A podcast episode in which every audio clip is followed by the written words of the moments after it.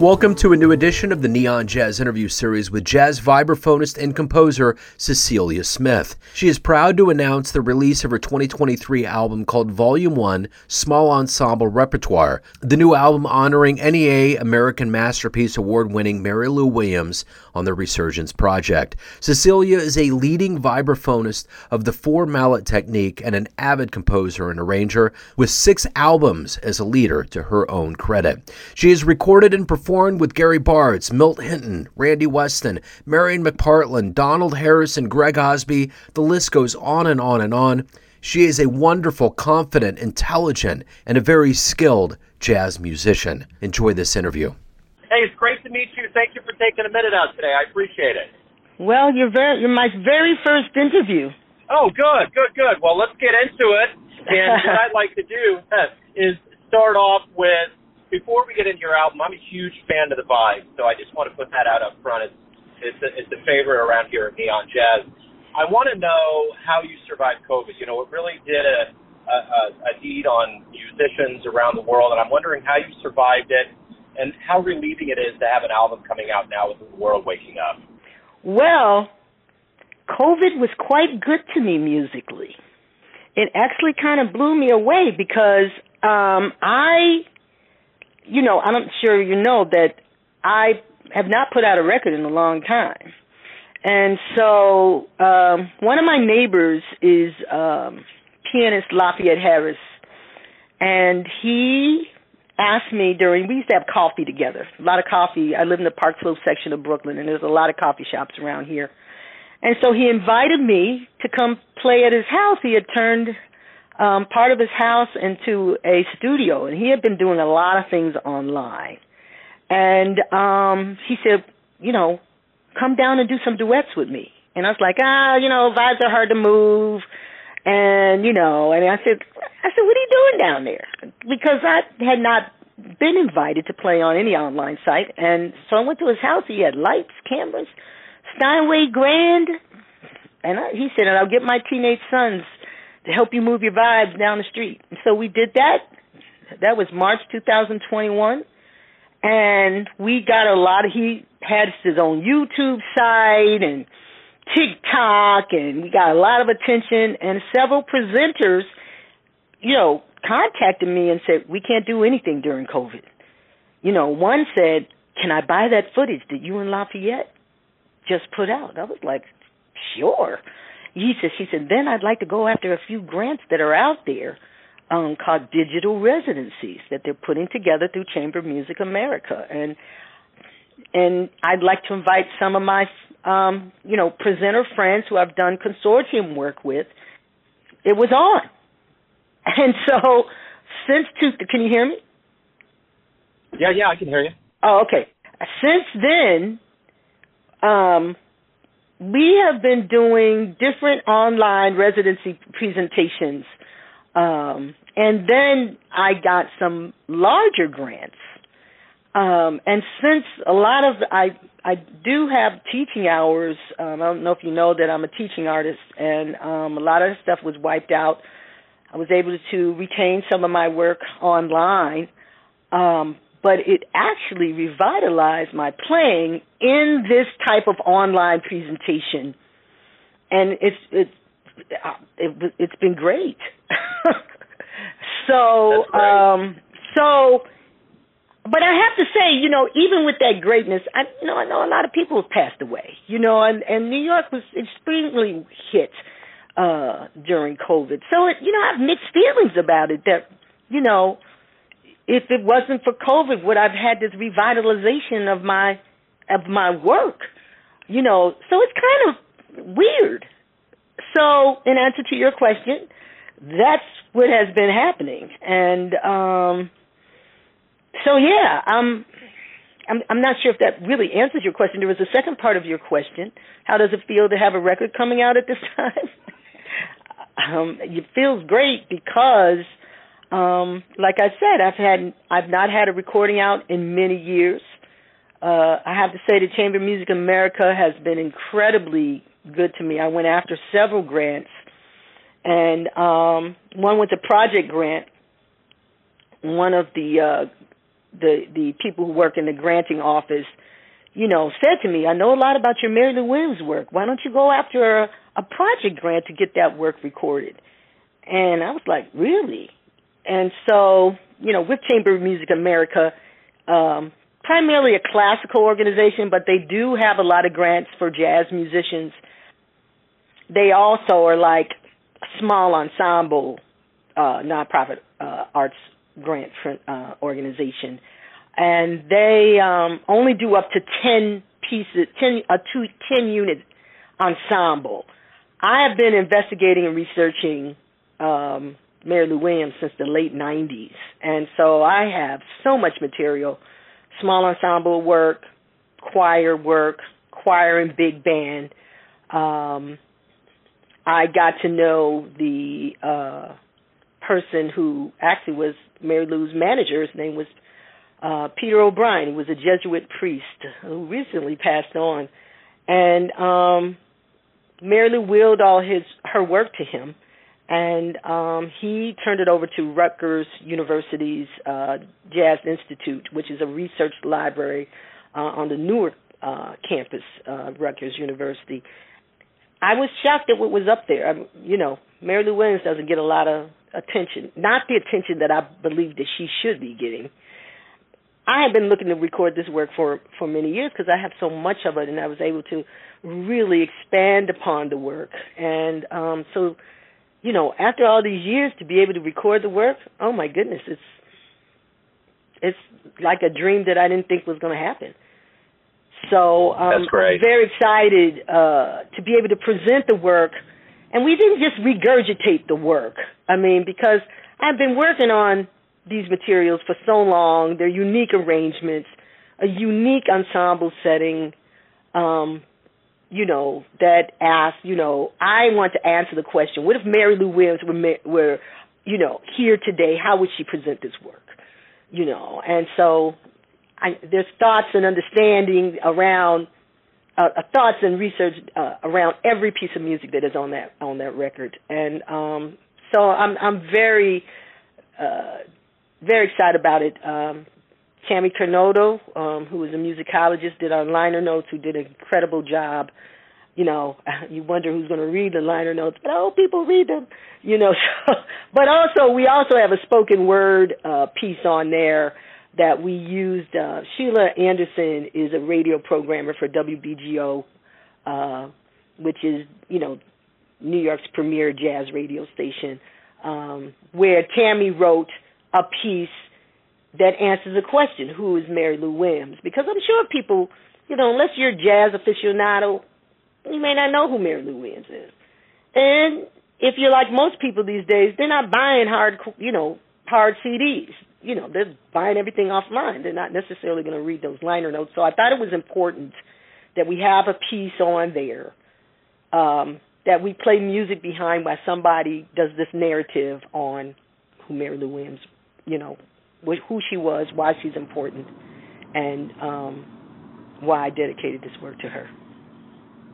That's wonderful. So how did your journey into jazz, and more specifically the vibes, how did all that take place?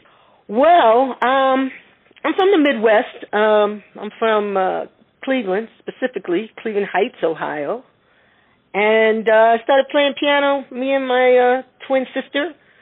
We started playing piano when we were 8. I mean, our parents there's 5 of us, and everybody took some form of music lessons. So started playing piano when I was 8, got very interested in the drums when I was around 11 or 12.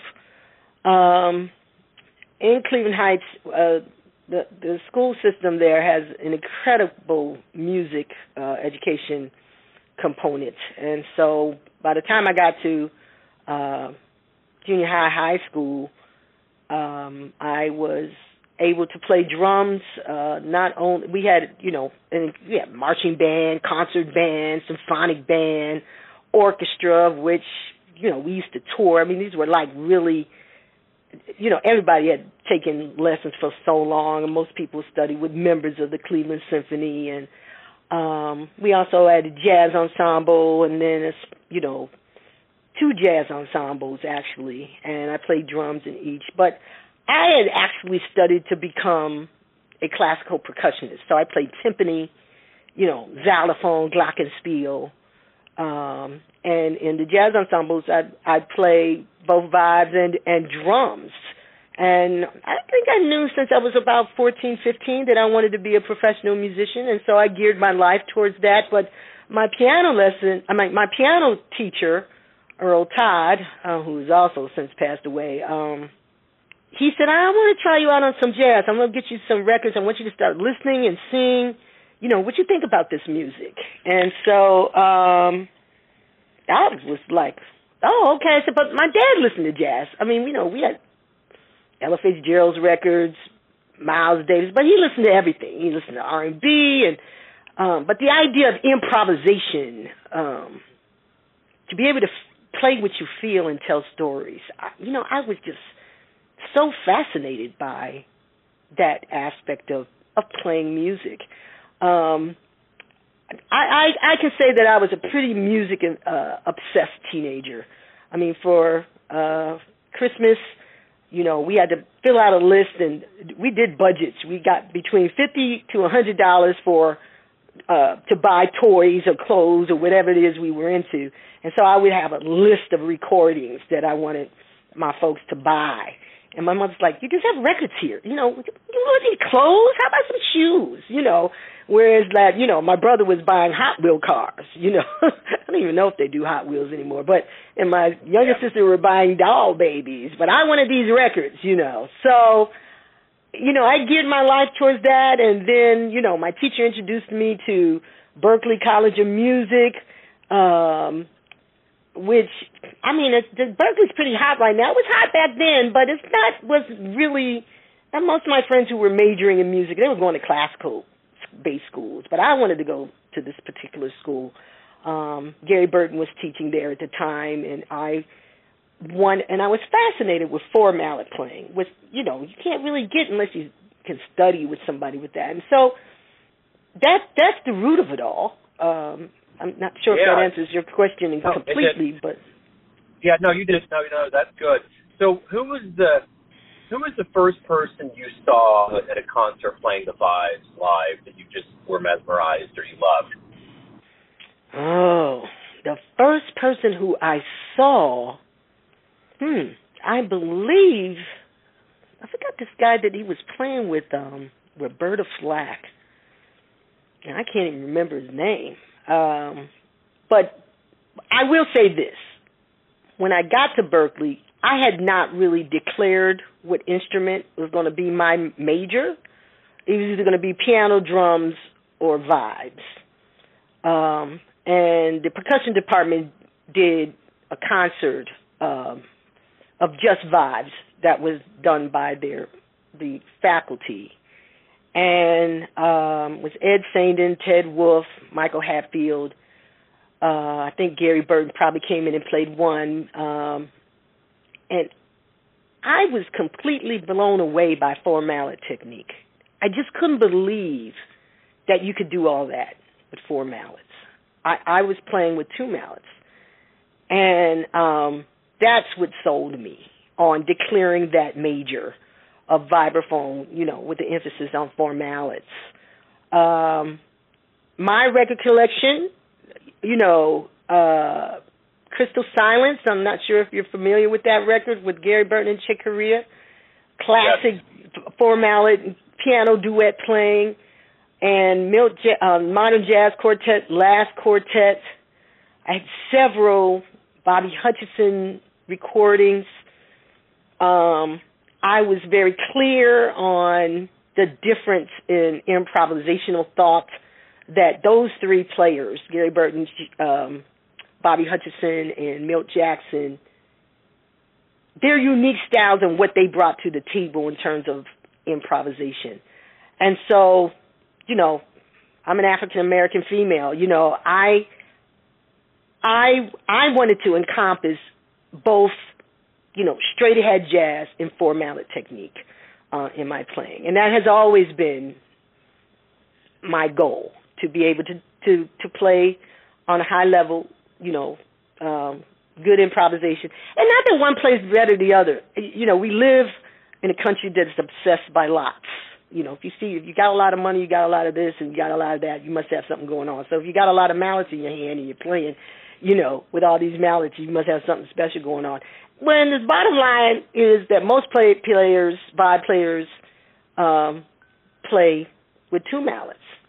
And I never want to relay the message of, if you play with four mallets, you must be a better player. Well, not at all, because, you know, Milt Jackson, Lionel Hampton, Bobby Hutcherson, those guys they have tremendous minds for, you know, in terms of their improvisational thought and their processes. They're emotionally riveting. Their intellectual approach to their lines are, you know, incredible. But I also love the idea of chordal, you know, use of being able to play the vibes, solo vibes while playing a piece, and have chordal support to be able to do that. I love that aspect of being able to play with four mallets. And so it's always been something that, you know, has been part about, you know, how I present this music. So let me ask you this. You've been at this for quite a while playing the music. What is it that you like the best about being a professional musician? You know, I have a very creative mind. I love sharing the artistic side of my work with the public. I hang out with not just musicians, but visual artists. All my life I've had visual artists that were my friends, writers. The creative mind has always been, to me, the mind that reminds society of what makes us human. How do we move people, you know, to get excited about this life through a musical understanding. I just love, I've always loved that part of sharing, whether it be my improvisational thoughts. I don't know if you got to look through my resume, but I also have an extensive background in multimedia, and I have an extensive background as a teaching artist that I've taught not only on the college level, but for an unbelievable amount of human service organizations, people who have disabilities. I've designed, you know, programs for people to, you know, figure out how people can add music to their lives, either to enhance their lives because they have certain challenges going on, or to be able to uniquely teach the fundamentals of music to, you know, people who've never had any music studies, or young kids who've never had, you know, music studies. So I like the creative aspect of my life. I've fought very hard. I've never, besides the first 2 years out of college where I substitute taught and did some temporary work, I've always made my living in some type of musical job. And, you know, you can only imagine I'm a vibe player. Not everybody's calling me to do, you know, I'm not like a piano player. You know, so I've always had to figure out different ways to make a living because I'm not a side man. You know, I don't play bass. I don't play piano. I don't play drums, you know.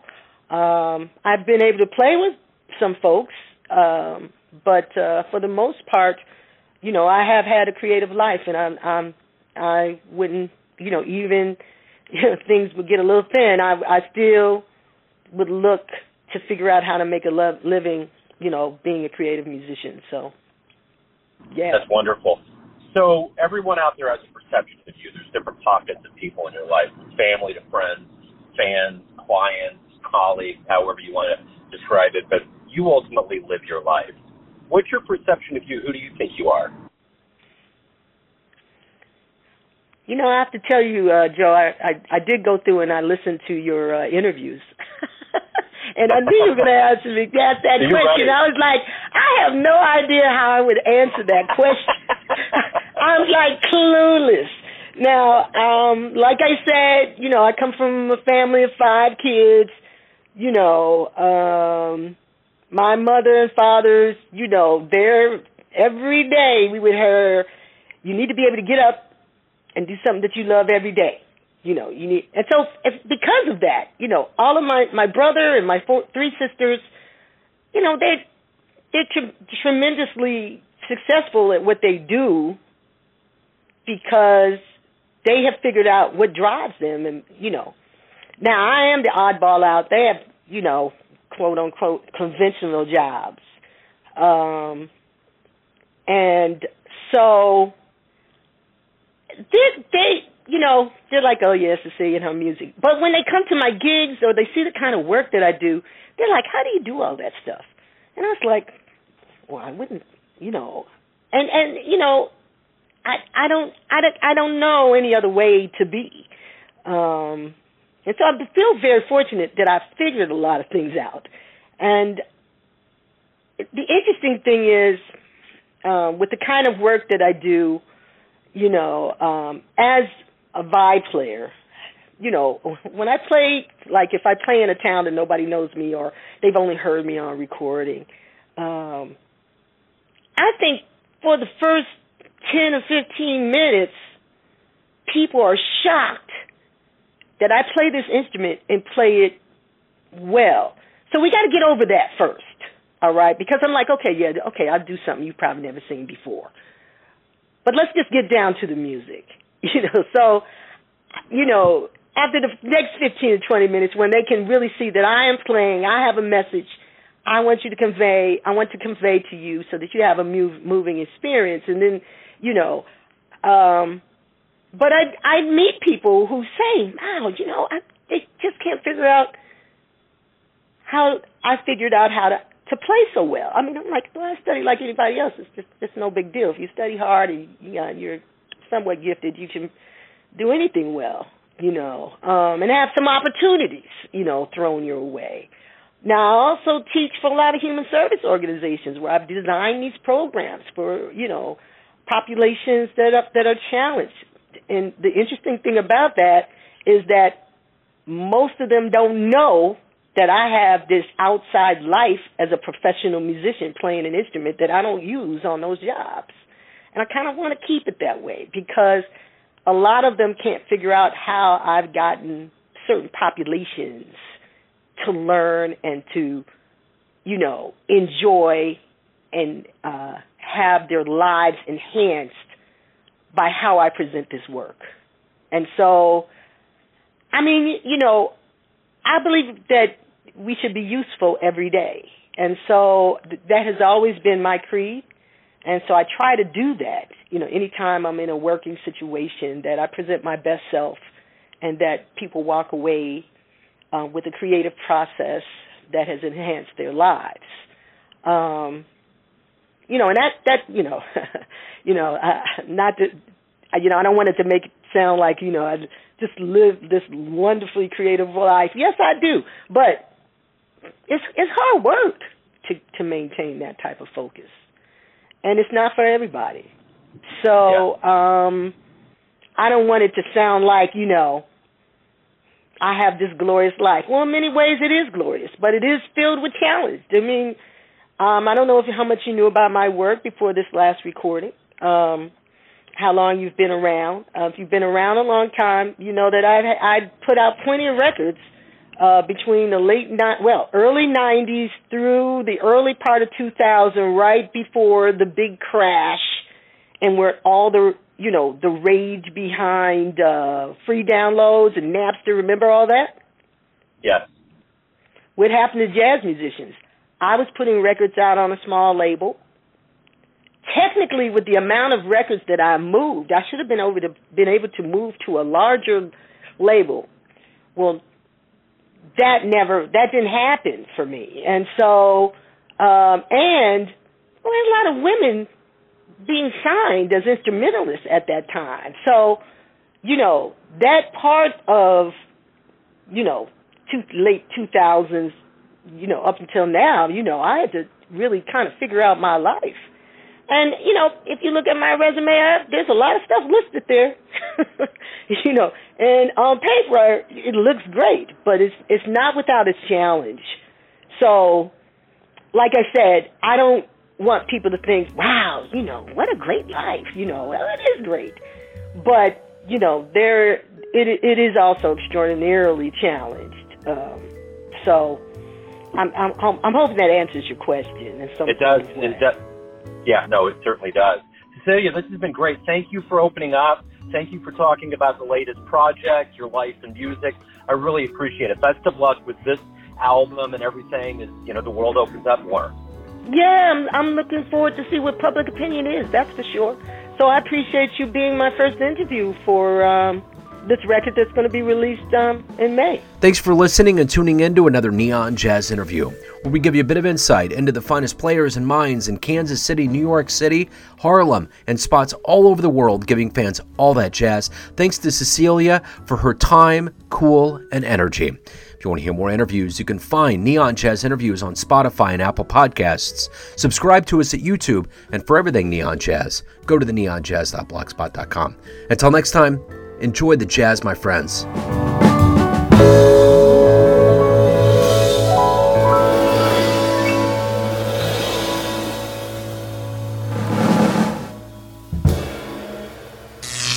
Neon Jazz.